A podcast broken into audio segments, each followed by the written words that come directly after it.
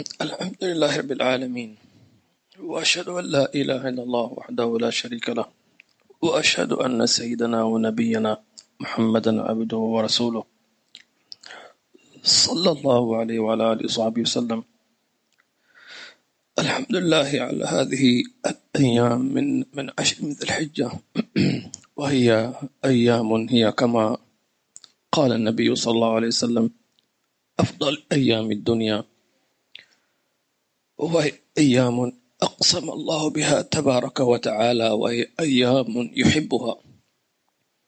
فلذلك قالوا أن المولى سبحانه وتعالى إذا أحب أياما فلا تسأل عن فتح أبواب المحبة والقبول والعطاء والثواب من الله عز وجل لأنه يتجلى على عبادي في هذه الأيام. بتجلي الإحسان. فلذلك قالوا هذه فرصة العبد الهارب العبد الآبق الآبق عن الهارب أيضا. الذي أثقلته الذنوب والمعاصي وأراد وكان مستحيا من الله عز وجل. فنقول هذه الأيام هي أيامه هي أيامك. والفرصة أمامك. فإن الله عز وجل لا يقبلك. لأنها خلقت من أجلك. فهذه الأيام خلقت لك ولأمثالك. لمن أحسن ولمن أساء ولمن جنى. فاللهم اجعلنا من المحسنين واجعلنا من المقبولين. وبارك لنا في هذه الأيام. ونحن الآن في الليلة الثالثة من هذه الأيام. وتمر سريعا. فنسأل الله عز وجل أن يرزقنا اغتنامها في خير وعافية آمين.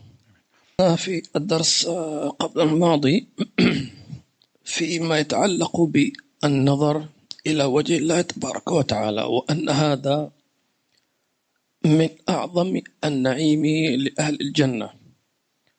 وذكرنا أن لها مفاتيح في الدنيا ومنها التبكير لصلاة الجمعة ومنها كذلك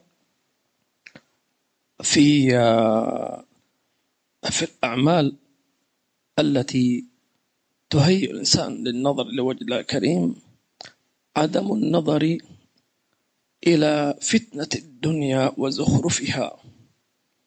فإنك حينما تغض بصرك يعني غير المحرمات طبعا عن فتنة الدنيا التي هي ما تهواه نفسك فإن الله عز وجل لا شك أنه يعوضك. أيضا من مفاتيحها وهي نسيتها في الدرس قبل الماضي عدم النظر بعين الاستحقار لأخيك المسلم ولمخلوق على وجه العموم. فلا بد أن لا تستحقر أحدا بعينك ولا بقلبك. نعم إن رأيته في معصية فإنك تكره المعصية. وتكره الفعل لا الفاعل. فتنصحه وتدعو إلى الله تبارك وتعالى. لكن أن تستحقره وأن تهينه وأن تنظر إليه بعين الاستصغار فكيف يمكن أن أن أن أن يؤذن لعينك أن تنظر لوجه الله تبارك وتعالى؟ سيدنا نوح عليه السلام يعني آه، ابتلي بقوم كان مطلبهم ما يشابه ذلك. فسيدنا نوح عليه السلام حاول مع قومه أن يؤمنوا إلا أن قومه طلبوا منه أن يطرد الذين آمنوا وكانوا الذين آمنوا بسيدنا نوح كانوا من البسطاء والفقراء. فقالوا لسيدنا نوح مثل ما قالت قريش للنبي صلى الله عليه وسلم حينما رأوه جالس في الكعبة أو في ساحة الكعبة مع سيدنا بلال وبعض فقراء الصحابة فقالوا للنبي صلى الله عليه وسلم اطرد هؤلاء. إذا أردت أن نحن نجلس معك اطرد بلال وصهيب وهؤلاء الفقراء. فنهاه الله عز وجل ولا تطرد الذين يدعون ربهم تبغى تجلس تعال وتكرر هذا مع سيدنا نوح قبل النبي صلى الله عليه وسلم فقالوا اطرد هؤلاء.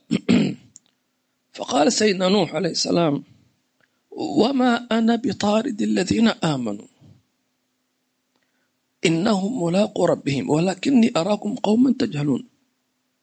ويا قوم من ينصرني من الله إن طردتهم؟ سؤال إن تبون أطردهم؟ طيب.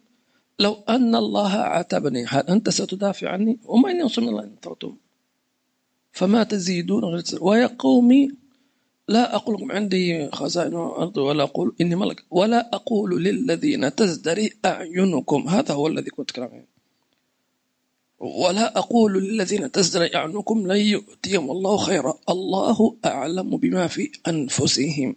إني إذا لمن الظالمين. فسيدنا نوح قال لهم أنا لن أطرد هؤلاء لمجرد أن أعينكم تستصغرهم. الله أعلم بما في أنفسهم. إني إذا لمن الظالمين. أي إذا طردتهم بدون سبب أنا سأكون ظالم. ولذلك قالوا لا تطرد أي إنسان جاءك يتوب إلى الله عز وجل. كائنا من كان. شو كلمة كائن من كان؟ لأن باب التوبة مفتوح. فإنك لو أنك قلت له بما آه، يفهم منك أنه الله لن يقبل توبته أنت تعتبر طردته من رحمة الله عز وجل. وكنت من الظالمين. فلذلك احذر أن تقول لإنسان الآن تتوب إلى الله عز وجل. ما لك خص. الآن بعد سنة قبل سنتين أنت شو دخلك؟ هل أنت ربه؟ هل أنت تحاسبه؟ جاء خليه هو بينه. أراد أن يصطلح مع الله عن طريقك. هذه رح هذا فضل من الله أنه جاء إلى إلى إلى بابك. أنت تقول له بعدين آه، الآن تتوب الله عز وجل. فأنت الخسران. فلذلك ينبغي الإنسان أن يتعامل مع أي إنسان أراد أن يتوب الله عز وجل أن يشجعه وأن يرحب به وأن يقول له إن باب التوبة إيش؟ مفتوح. اللهم اقبلنا على ما فينا. آمين. بسم الله. بسم الله الرحمن الرحيم. وصلى الله على سيدنا محمد وعلى آله وصحبه وسلم. اللهم صل عليه وسلم من كتاب الحديقة الأنيقة في شرح العروة الوثيقة في علم الشريعة والطريقة والحقيقة. للإمام العلامة الشيخ محمد بن عمر بن مبارك الحضرمي الشافعي رحمه الله تعالى. ونفعنا به وبكم وجمعنا به وبكم ومشايخنا في الفردوس الأعلى رضي الله عنكم. وعنكم جميعا. قال وعن صهيب رضي الله عنه قال قال رسول الله صلى الله عليه وسلم إذا دخل أهل الجنة الجنة يقول الله عز وجل تريدون شيئا أزيدكم؟ فيقولون ألم تبيض ألم تبيض وجوهنا ألم تدخلنا الجنة وتنجنا من النار؟ قال فيكشف الحجاب فما أعطوا شيئا أحب إليهم من النظر إلى ربهم. ثم تلا هذه الآية للذين أحسنوا الحسنى وزيادة. رواه مسلم. إذا هذا من النعيم العظيم في الجنة وهو خطاب الله لعباده في الجنة. إذا يسبق النظر الخطاب. فإنهم هنا يخاطبون قبل أن يكشف لهم الحجاب. وذلك آه، مثل ما كان في الدنيا. أنت الآن أيها المؤمن في الدنيا تنادي ربك ولكن لا تراه. وتناجيه ولكن لا تراه. وتتلو كتابه ولا تراه. وتدعوه. وهو يسمعك سبحانه وتعالى. ففي الآخرة يكون أنت الذي تسمع ثناءه. ثم يخاطبك يا فلان يا أهل الجنة يعني هل رضيتم بما أعطيتكم؟ فيقولون كيف لا نرضى وقد بيضت وجوهنا وأدخلتنا الجنة؟ فيقول لهم أفأعطيكم أكثر من ذلك؟ فيقولوا ماذا أكثر من ذلك؟ فيكشف لهم الحجاب. فهذا النبي صلى الله عليه وسلم يقول فلم يعطوا شيء أحب إليهم من النظر إلى وجه ربهم تبارك وتعالى. آه لماذا أحب إليهم؟ لأنهم كانوا في الدنيا يحبونه. ولذلك هذا الخطاب لمن كان في الدنيا يعبد الله ويتقيه وفي قلبه شوق وفي قلبه حب. وهذا الذي لا بد أن الإنسان يتربى على ذلك حتى يلقى الله عز وجل. أن تعبد الله وأنت مشتاق إليه. بل الله فاعبد وكن من إيش؟ من الشاكرين. فحتى أن أن النبي صلى الله عليه وسلم أخبر في الحديث القدسي المعروف يتكلم الله عز وجل عن عبده الولي. فيقول ولا يزال عبدي يتقرب إلي بالنوافل بعد الفرائض حتى أحبه. هذه المحبة من الله لهذا العبد. العبد يشعر بها. فيؤخذ في في حاله في الدنيا. فتجده إذا صلى صلى صلاة مشتاق إلى الله عز وجل. وإذا توضأ توضأ وضوء مشتاق إلى الله عز وجل. وإذا ذكر ربه ذكره وهو مشتاق إلى الله عز وجل. وقس على ذلك بقية الأعمال. تمام؟ فلذلك انظر المنافقين المنافق إلى المنافقين. لماذا لا ينظر الله إليهم؟ لماذا لا يزكيهم؟ لماذا لا لا يكلمهم؟ لأنهم لا يحبون الله. فكانوا في الدنيا لا يكلمونه. ولا ينظرون إلى آياته. ولا يذكرونه إلا قليلا. كيف إلا قليلا؟ إذا قال له واحد اذكر الله يقول لا إله الله بس. لكن هو من تلقاء نفسه لا. هذا ذكر قليل.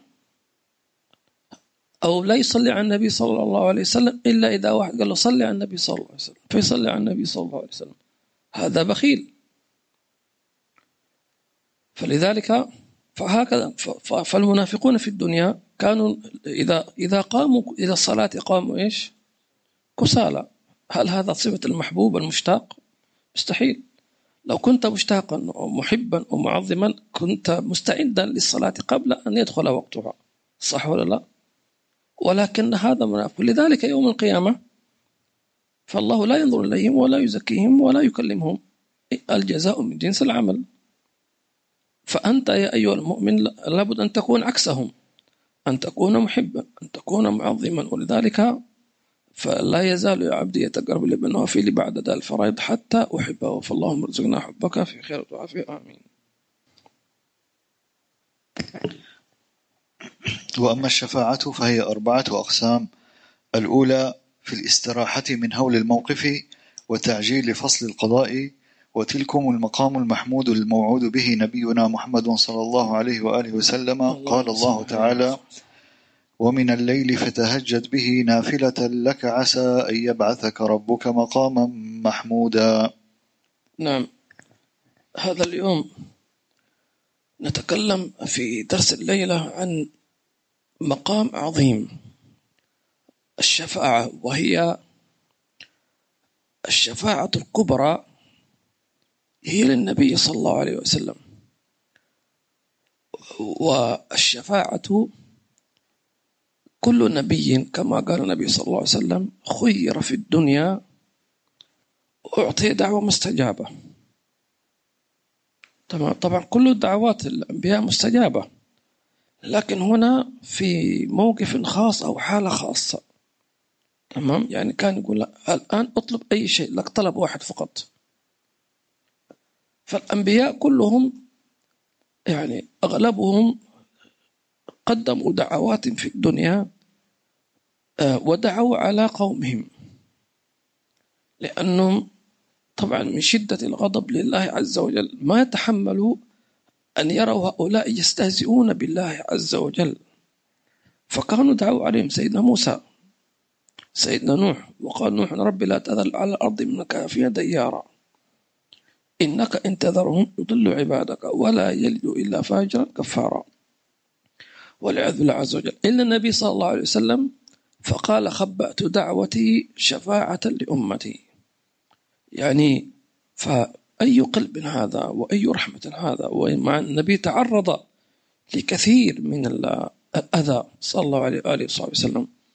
فهذه الشفاعة هي استجابة لدعوة النبي صلى الله عليه وسلم أن تكون شفاعة يوم القيامة. ما تعرف الشفاعة؟ الشفاعة مأخوذة من الشفع. الشفع وإيش والوتر. الوتر مفرد الشفع مثنى تمام؟ أو يسمونه أرقام زوجية وأرقام فردية. والمقصود من الشفاعة إيصال المنفعة للغير بشفاعته أو بواسطته أو بدعوته. طيب كما ذكرنا وهذه الشفاعة الكبرى العظمى إنما هي للنبي صلى الله عليه وآله وسلم. وقالوا أن شفاعة النبي صلى الله عليه وسلم لها خمسة أقسام. المصنف هنا ذكر أربعة في خمسة. فقال الأولى تفضل قول الأولى أي النوع الأول في الشفاعة في الاستراحة من هول الموقف. وتعجيل فصل القضاء وذلكم المقام المحمود هنا يراود سؤال. بعض الناس يسأل هل الشف... هل النبي صلى الله عليه وسلم ممكن أن يشفع لغير المسلمين؟ ها. نعم. قالوا كيف؟ قالوا في فصل القضاء. ويتسمى الشفاعة العظمى. أن أن النبي صلى الله عليه وسلم يشفع لجميع أهل الموقف. ليش؟ لأن أهل الموقف حينما يخرجون من قبورهم تمام؟ يساقون إلى أرض المحشر. فيبقون في أرض المحشر متلاصقين. متقاربين. الشمس فوقهم كمقدار شبر. ما في ظل ولا ظليل إلا من من هم تحت ظل عرش الرحمن. الله يجعلناكم منهم. آه، حفاة عراة. قياما على أقدامهم. ما في جلوس. مدة طويلة من السنوات. هذه فقط منتظرين الحساب. فطبعا الواحد منا ما يقدر يستوعب مدى الخوف. أنت لما لما واحد يكون منتظر النتيجة تمام؟ فينتظرها على أحر من الجمر كما يقال. فكيف إذا كانت هذه نتيجة نهائية؟ يعني يا جنة يا نار خلاص. ما في فرصة ثانية ما في دور ثاني ما في كذا ابدا خلاص. يعني هذا قرار نهائي فيصل. فتجد الناس في رعب شديد. في فيمكثون ويمكثون ما شاء الله من السنوات الطويلة على هذا الحال. فينادون. حتى هن الكفار يقولون يا ربنا خلاص أفصل بيننا ولو حتى إلى النار. إذا أنت خلاص حكمت علينا في النار خلاص دخلنا النار. ولا نكون نحن في هذا الموقف. مش عارفين. فينادون يا مالك تمام يا فلان يا فلان. فهنا يأتي المؤمنين في الموقف. فكل أمة تذهب إلى نبيها. تمام؟ فيذهبون إلى سيدنا إبراهيم يا إبراهيم أنت أبو الأنبياء وأنت كذا وأنت خليل الله سر ربك أن يفصل. فيقول نفسي نفسي اذهبوا إلى كليم الله موسى أو إلى نوح أول رسول. فيذهبون إلى سيدنا نوح فيقول نفسي نفسي اذهبوا إلى موسى. كليم الله. فيذهبون إلى سيدنا موسى يا موسى أنت كليم الله. فيقول نفسي نفسي اذهبوا إلى روح الله وكلمته ألقاها إلى إلى مريم عيسى ابن مريم. فيقول سيدنا عيسى نفسي نفسي اذهبوا إلى حبيب الله محمد. فيأتون إلى النبي صلى الله عليه وسلم فيقول أنا لها. فهنا يقول النبي صلى الله عليه وسلم يسجد تحت عرش الرحمن تمام؟ ويلهمه الله ثناء هو نفسه يقول النبي صلى الله عليه وسلم لم أقل مثله في الدنيا. شوف مع النبي صلى الله عليه وسلم كيف أثنى على ربه وكيف يعرف الله. لكن يوم القيامة يقول حينما أسجد يلهمني الله ثناء لم أقله من قبل. يعني ترى ما هذا الثناء الذي لم يخطر على قلب النبي في, الدنيا. وألهم الله عز وجل. ما يمكن أن تتصور هذا الشيء. وهذا الثناء لا أحد يسمعه إلا الله. لأنه يقول في السجود. وبناء على هذا الثناء يقال له يا محمد ارفع رأسك. معناه ثناء خل يعني جعل المولى يعني يبدأ في في فصل القضاء يوم القيامة. ويقول له يا محمد ارفع رأسك. وقل يسمع لقولك. واشفع تشفع وسل تعطى. قالوا أن هذا الخطاب يا محمد ارفع رأسك. يسمعه من كان بجانب النبي صلى الله عليه وسلم. فاللهم اجعلنا بجانبه آمين. إذا إذا فالشفاعة الكبرى اللي هي في فصل القضاء فإنه حتى الكافر يعني يفرح بها. فتنجيه من الخوف الشديد والرعب حتى ولو إلى النار يعني سبحان الله. ولذلك نقول أن الكافر من أمة النبي محمد صلى الله عليه وسلم إن صح أن نقول محظوظ لأنه هو الكافر الوحيد الذي لا يزال يتمتع بالحياة في ظل أمة النبي محمد صلى الله عليه وسلم. ولو كان هذا الكافر في غير أمة النبي صلى الله عليه وسلم لهلك لأنه ما من نبي إلا دعا على كل من لم يؤمن. تمام؟ من لم يؤمن أهلكه. النبي صلى الله عليه وسلم لم يدعو على حتى الكفار. ليش؟ فتح المجال لأتباعه أن يدعو إلى الله. ولذلك قال علماء أمتي كأنبياء بني إسرائيل. فهذه فرصة أن الواحد يدخل في هذا المضمار. يكون داعي إلى الله عز وجل. مش شرط أن تكون عالم. أنت في مجالك. كنت طبيبا كنت مهندسا. أنا كنت أعرف طبيب في في السعودية. سعودي هو ولكن أصل حضرمي يعني. ولكن ما شاء الله كان يسمونهم إيش اللي هم الممرضين والممرضات كانوا غير مسلمين. فكان يعاملهم معامل حسن فكانوا يسلمون.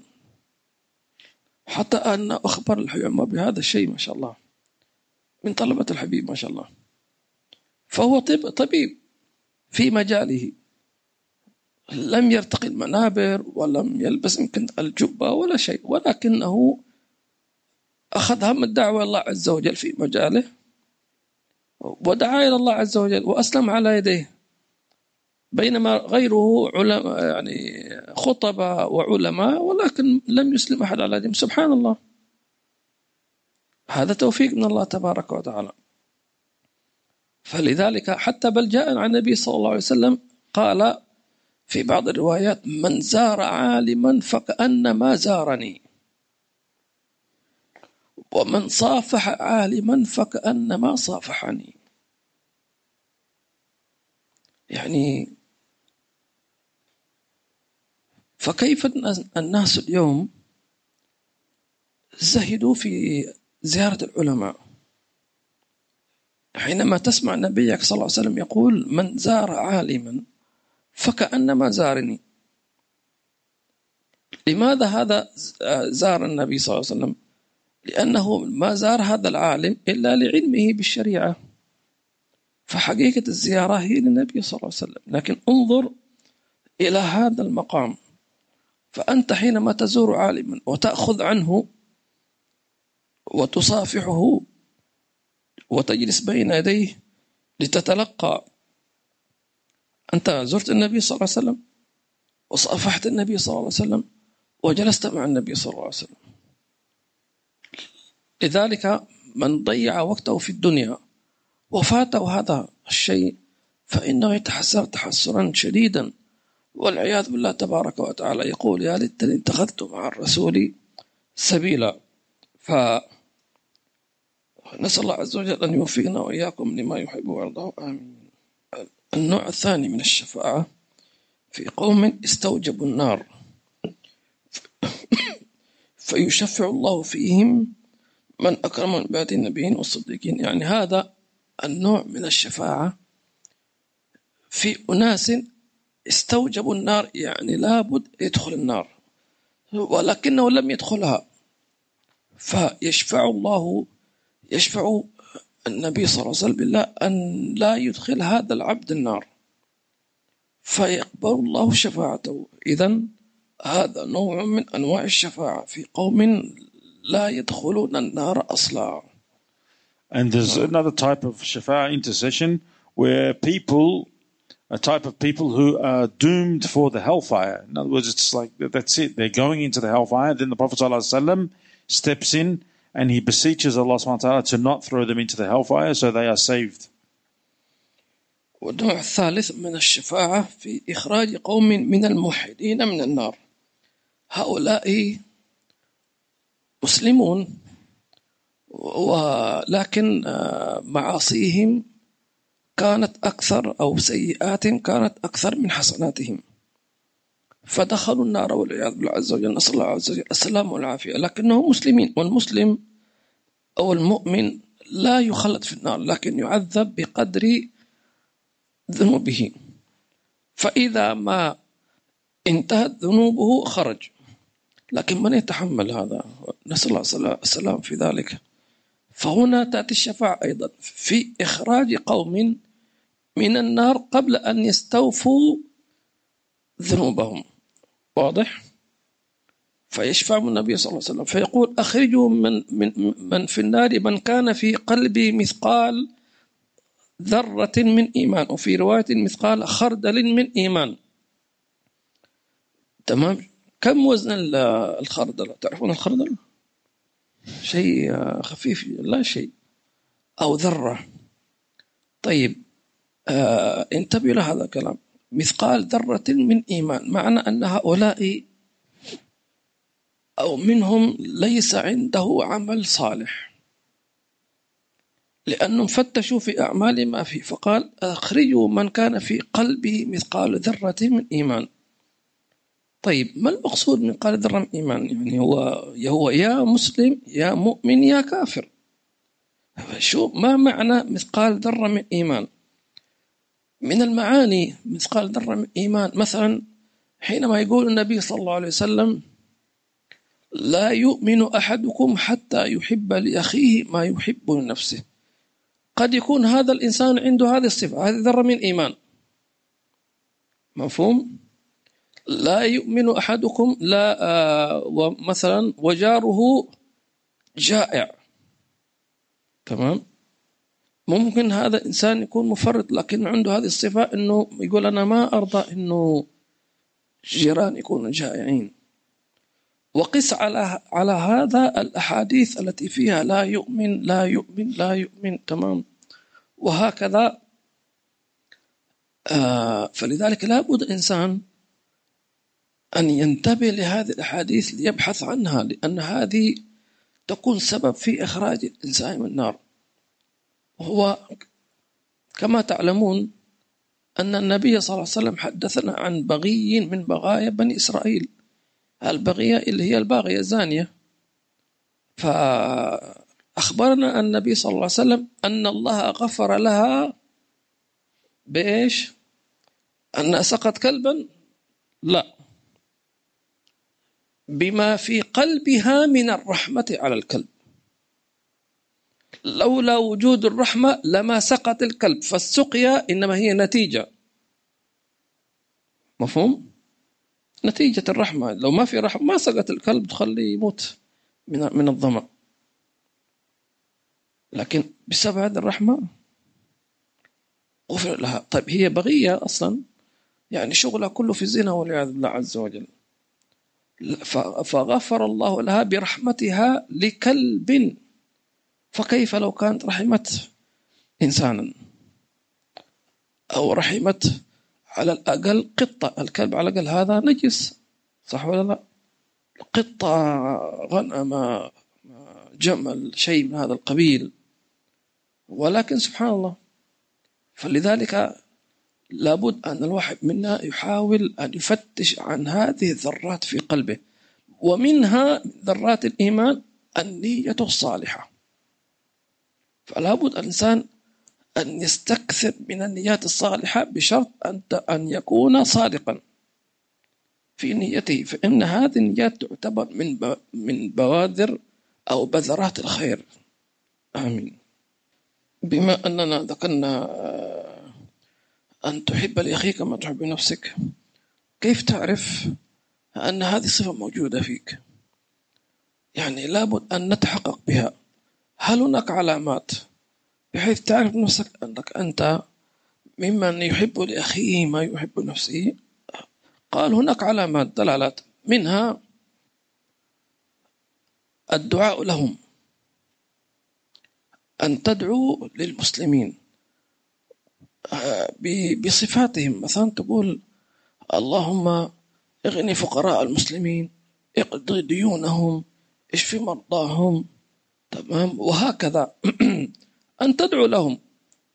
شو يعني في دعائك في سجودك في. أما إذا واحد فقط يدعو لنفسه ولزوجته وأولاده والسلام عليكم هذا لا يحب لا أخواني ولا شيء.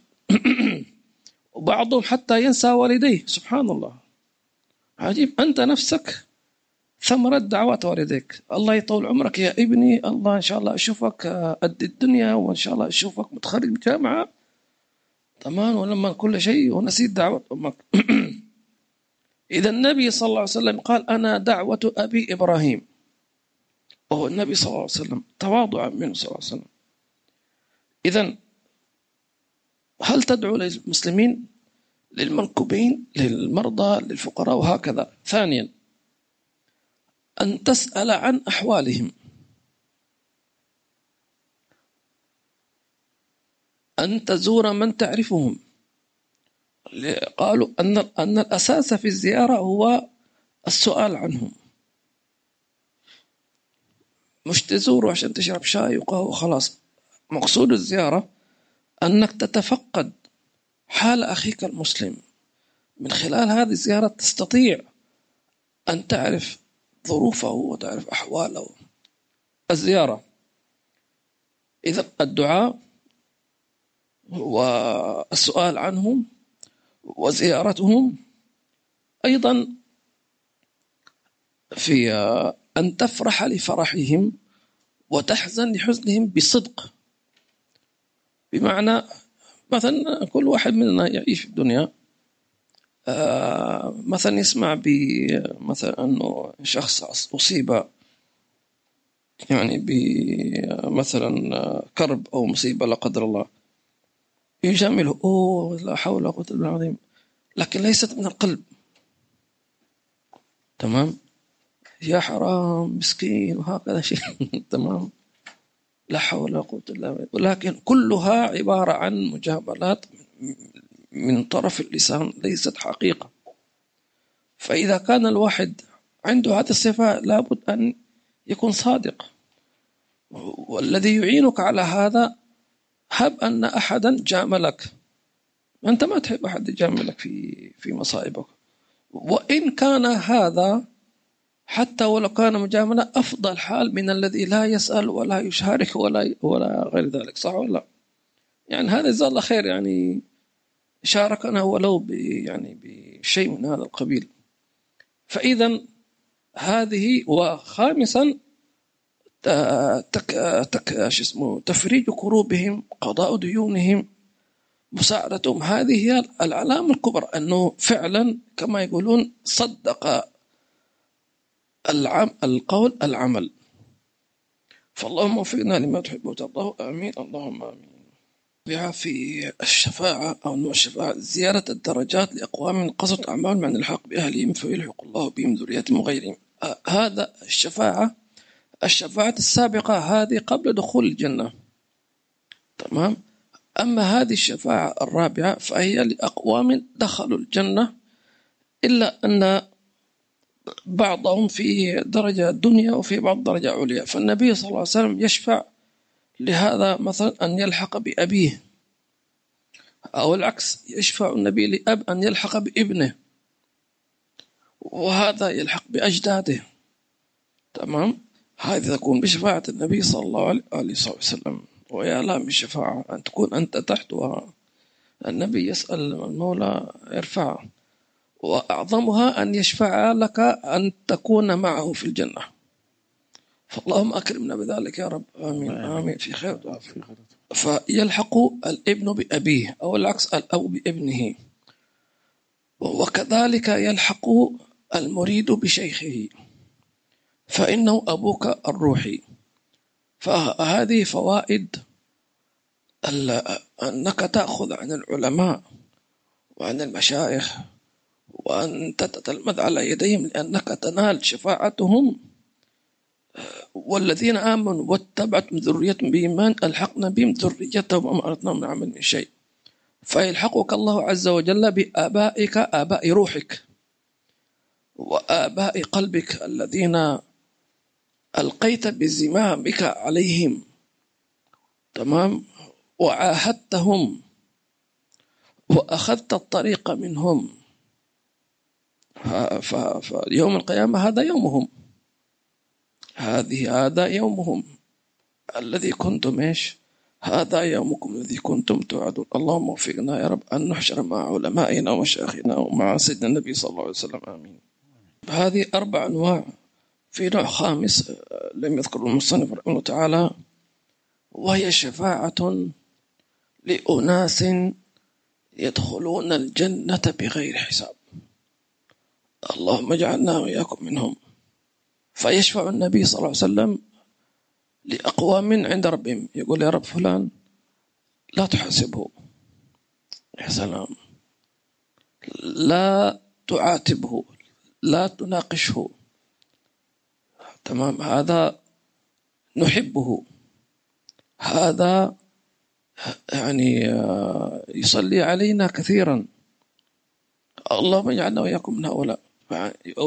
أنعم بهذه الشفاعة أن تكون سبب في دخولك الجنة بغير حساب ولا عتاب ولا نقاش ولا حتى قال بعضهم حتى أن من هؤلاء من حتى الصحيفة لا يأخذها.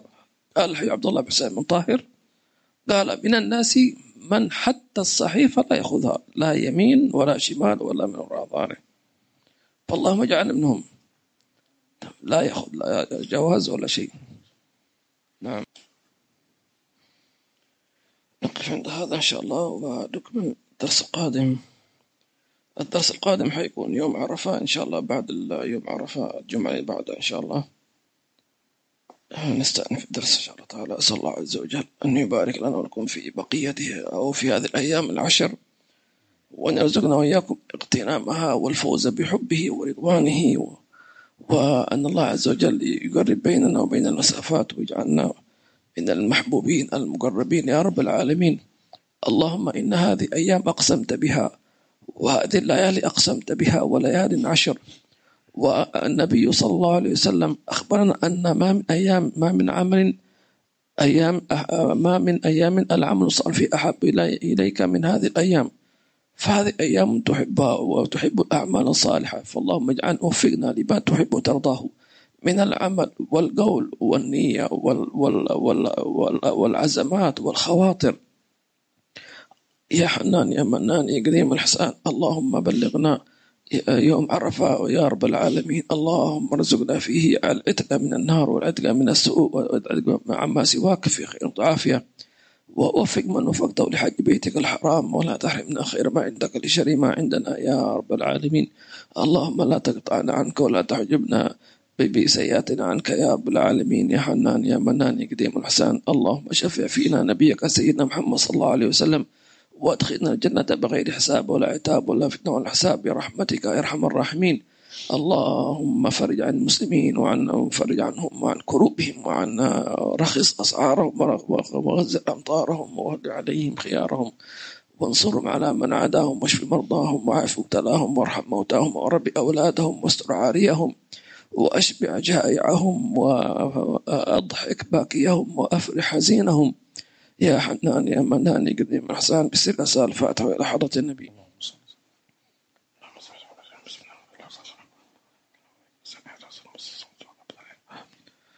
الحمد لله رب العالمين. اللهم صل وسلم على سيدنا محمد وعلى آله وصحبه الحمد لله رب العالمين. تقبل الله منا ومنكم آمين.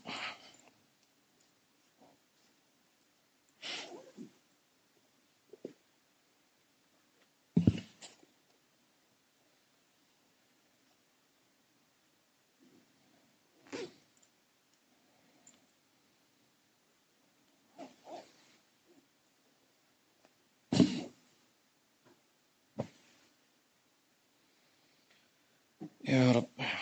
ما شاء الله.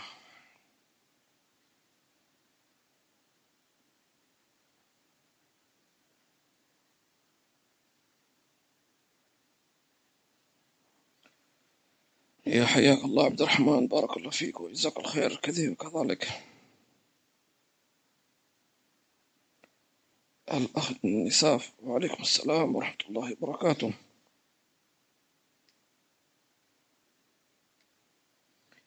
هذه دعاء من المكسيك. السلام عليكم حبيبة دعاء from Mexico. We miss you so much. And hope we can see you soon. Hmm. إن شاء الله I hope that also إن شاء الله تعالى إن شاء الله ربنا يسهل أسأل الله عز وجل make it easy for us إن شاء الله to visit you إن شاء الله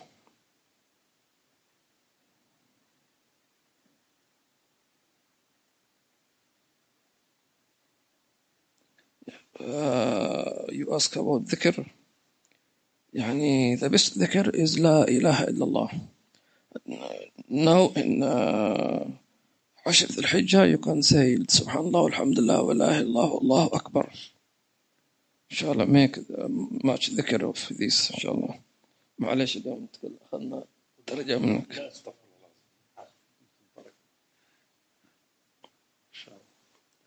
محمد شبير جزاك الله خير. محمد thank you for translation. شيخ أحمد.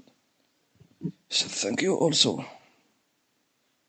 وأم عمر وعليكم السلام ورحمة الله وبركاته ومغفرة الفضال وفوق ما ذكرتم. وتشكركم وعلى القائمين في الدرس وجزاكم الله خير. الدرس قائم بدعائكم كذلك. السلام عليكم دير دير دير زت إن شاء الله حج مبارك وجمعة مباركة. ماجدة علي ثانك يو بارك الله فيكم. ماجدة وعليكم السلام ورحمة الله وبركاته. الأخ بكر العراقي. وإياك. مشكور يا سيدي بكر. جزاك الله خير إن شاء الله. حليمة وعليكم السلام ورحمة الله وبركاته. ذو الحجة مبارك مريم إن شاء الله مبارك على الجميع يا رب.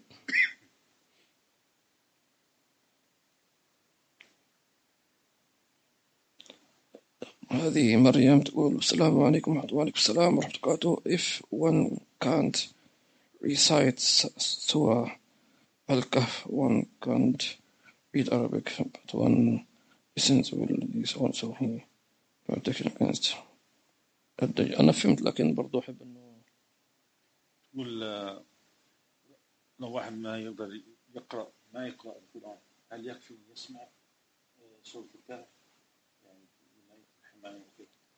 بس هي تقول one can't read Arabic إذا إذا لا يستطيع أن يقرأ باللغة العربية صعب عليه فنعم الاستماع إن شاء الله يكون يعني بديل مؤقت لأن المسلم حتى ولو كان غربي غير عربي لابد أن يتعلم على الأقل فيما يسهل عليه قراءة القرآن um, listening to the Quran recitation is only a temporary measure, but uh, as a Muslim, you need to learn as much Arabic as you can so that you can read, at least read uh, in the beginning, In the, uh, as a beginner of the Holy Quran, if you like. ياسين وعليكم السلام ورحمة الله وبركاته ياسين جزاك الله خير السيد عادل الحاشمي وعليكم السلام ورحمة الله وبركاته وجزاكم الله خير على استحضار النيات ويشكر فريق العمل جزاكم الله خير ويقول في زمن فتن وكوارث أحوج ما تكون الرحمة ودعاء العلماء الصالحين صحيح الحين نحن بحاجة ماسة إلى الدعاء فعلا من القلب. وكذلك التراحم فيما بيننا. لأنه هذا الزمن فعلا كل واحد يعني مشغول بأموره لأنه كما يقولون كل واحد عنده هم حامل على رأسه. يعني ولكن إن شاء الله تعالى يعني كما ذكروا أقل شيء الدعاء. للمنكوبين والفقراء والمديونين والمرضى فيذكرهم الإنسان في دعائه. وهذا حق.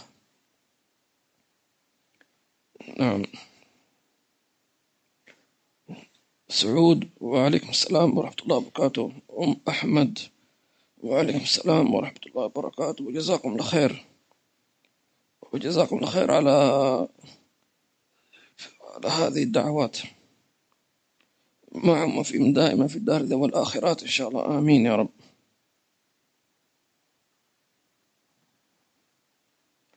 عبد القادر الشريف يا جزاك الله خير عبد القادر. آمين. اللهم استجب لنا ولكم الدعاء. آمين. الحبشي وعليكم السلام ورحمة الله وبركاته. وجزاكم الله خير سيد أحمد أخ جمال. ويقولون لك جزاك الله خيرا كذلك. أحمد زكريا حياك الله أحمد وبارك الله فيك. الحبشي تقول الحمد لله it is a great blessing to be among who has said Amin for every dua. إيش تقول؟ الحمد لله الذي جعلنا من هؤلاء اللي آمنوا خلفكم حبيبي. الذين إيش؟ آمنوا. آمنوا الحمد لله نعم نعم. يا رب الحمد لله الحمد لله الحمد لله. Don't leave us حبيبي آمين يا رب جميع إن شاء الله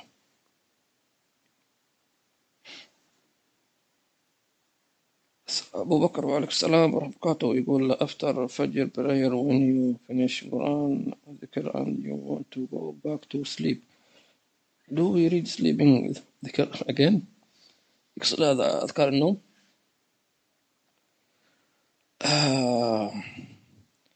يقول الإمام الحداد سؤال نعم. الإنسان إذا أراد أن ينام يأتي بأذكار النوم صحيح. قالوا فإذا قام من النوم لحاجة مثلا أراد أن يدخل بيت الخلاء يحدث يكون نائم بعدين مضطر أنه يدخل بيت الخلاء ثم يرجع. تمام؟ أو آه، شعر بالجوع أو بالظمأ فشرب ماء ثم رجع ونام. فهل حينما يرجع يقول أذكار النوم قال لا يعني يعني يقصد إنه يكفيه الدعاء السابق لأن الفترة هذه قام لظرف طارئ والفترة إيش؟ فترة قصيرة تمام؟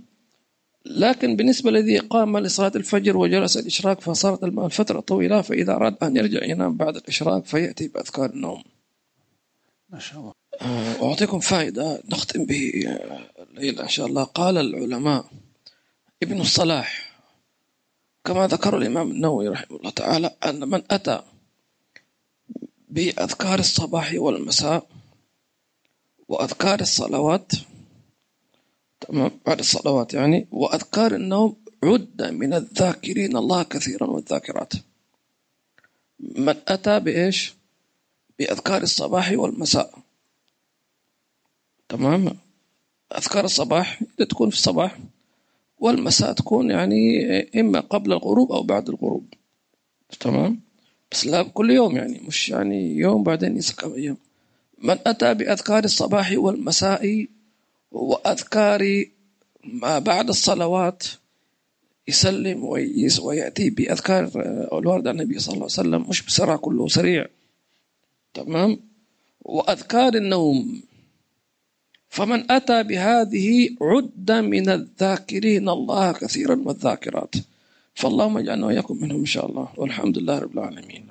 يعني لو إنسان حافظ على الورد اللطيف الإمام الصباح والمساء هذا يعتبر أتى بأذكار الصباح والمساء لأن الإمام جمعها جزاه الله خيرا. وقال تفضلوا. خلاص. يعني ما يحتاج تبحث وتجيب وتجمع هكذا.